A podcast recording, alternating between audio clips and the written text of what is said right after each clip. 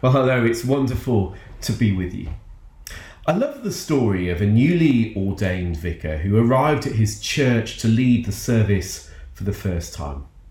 He was nervous, and if the truth be known, so too was the congregation. But the vicar had a plan. He'd been practicing in front of the mirror all week. He was going to start with the greeting, the well known greeting the grace, mercy, and, and peace from God the Father and the Lord Jesus Christ be with you, to the, which the people would respond with one voice and also with you. His family were there. They were looking on proudly. He knew that he could nail this. He had been practicing in front of the, the mirror all week. And he got up and started speaking, but realized that there's a problem. He was realized that the microphone wasn't on. He tried and he said, oh, There's something wrong with the microphone. And also with you the people responded. There's something wrong with the world when a man is killed under the knee of a policeman because of the colour of his skin. There's something wrong with the world when every 30 seconds a child is trafficked. There's something wrong with the world when a family living near us doesn't know when its next or where its next meal is coming from, and yet so many of us sit with excess in our cupboards and in our fridges. And the challenging thing for us as Christians is this we are called to act on these, on these issues. We are, are both called to declare that, that something is wrong, but also to do something about it. It was the author, Mark Twain, that said it wasn't the parts of the Bible that he didn't understand that troubled him most, but the ones that he did. I wonder if he was talking about scriptures like Isaiah 58 that we've heard this morning. The prophet Isaiah isn't speaking to those who did not believe, but rather he was speaking to the Jewish believers, the followers of, of Yahweh, to you and I. Shout it aloud, the verses begin. Declare to my people their rebellion. And what is that rebellion? It's the going through the motions of religion, heading to the service, taking part in the prayer meetings, fasting, going through the motions of religion without caring for those on the margins of society. Is this not the kind of fasting I've chosen, God says? To loose the chains of injustice and untie the, the cords of the yoke, to set the oppressed free and, and break every yoke. Is it not to share your food with the hungry and to provide the poor wanderer with shelter?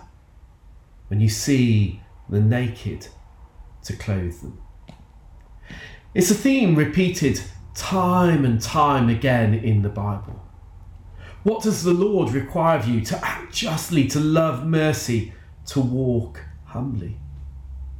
The words Jesus used from Isaiah 61 to launch his own ministry The Spirit of the Sovereign Lord is on me, because the Lord has anointed me to proclaim good news to the poor. The words of Jesus in, in Matthew 25 when he talks about the sheep and the goats, echoing in, in so many ways the scripture of Isaiah 58 as he, he speaks to people who both claim that he is their Lord. He gives the imagery of a shepherd going among his flock and separating out the sheep from the goats and telling them apart from the way that they care for the poor. I was hungry. Did you feed me? I was thirsty. Did you give me something to drink? Jesus was saying, There will come a time when I come to you in my glory, and there will be nothing you can do for me. You'll simply bow down. But first, I will come up and wrap myself up as the poor and the oppressed. And as you relate to them, as you serve them, you relate to me and serve me. Justice and righteousness we hear in the Psalms, the very foundations of God's throne. You see, being followers of Yahweh, being disciples of Christ, leads us to the margins of society. It calls us not only to voice our concern for the marginalised, but to do something about it, to act. Three years ago, I, found myself in one of India's red light districts with my work at Justice and Care. We had some security protocols that we were joining, and it was all a bit hectic. And we got dropped off in a busy street close to the red light district. Just by where we were dropped off was a young father on the ground with his young children. I remember the image in my head as if it was yesterday. The desperation in the father's face. He was crying as he, he held on to his children. They were homeless, desperate. He wasn't begging, he was just sitting there in desperation. And it's one of the biggest regrets in my life that I did nothing. I just walked on by into the red light district following the protocols of security that had been set. I was hungry. Did you feed me? I was thirsty. Did you give me a drink? I was the family that you saw on the street in Calcutta. Did you help me?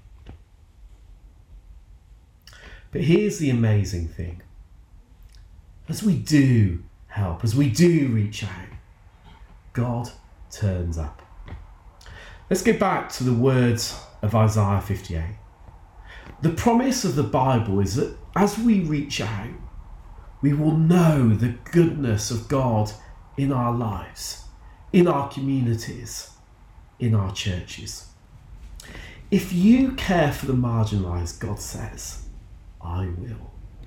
And the I wills far out our responsibility. If you share your food with the hungry, the glory of the Lord will be your rear guard, Isaiah 58 says. Your light will break forth like, break forth like the dawn. If you let loose the chains of injustice, your healing will quickly appear. You will call and the Lord will answer. If you satisfy the needs of the oppressed, you will find joy in the Lord. You will raise up age old foundations. You will be called repairer of broken walls, restorer of, of streets with dwellings. You will cry for help, and he will say, Here I am. As followers of Christ, we're called to reach out to those on the margins of society, to, to be the answer to the wrongs of the world. But in his mercy and greatness, as we do so, the promise of the Bible is clear. As we transform, we will be transformed. Let's pray. Father, we thank you for the truth of your word. Father, help us to be the people that don't just step over those in need. Help us see people as you've created them, image bearers of you. Help us, Lord, find you among those on the margins of society and give us the courage to serve them as you have served us. In your name, Amen.